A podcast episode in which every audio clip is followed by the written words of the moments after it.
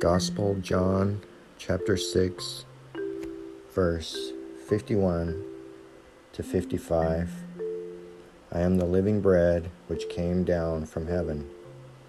If any man eat of this bread he shall live forever. And the bread that I will give is my flesh for the life of the world. The Jews therefore strove among themselves saying How can this man give us his flesh to eat then Jesus said to them, Amen, amen, I say unto you, except you eat the flesh of the Son of Man and drink his blood, you shall not have life in you.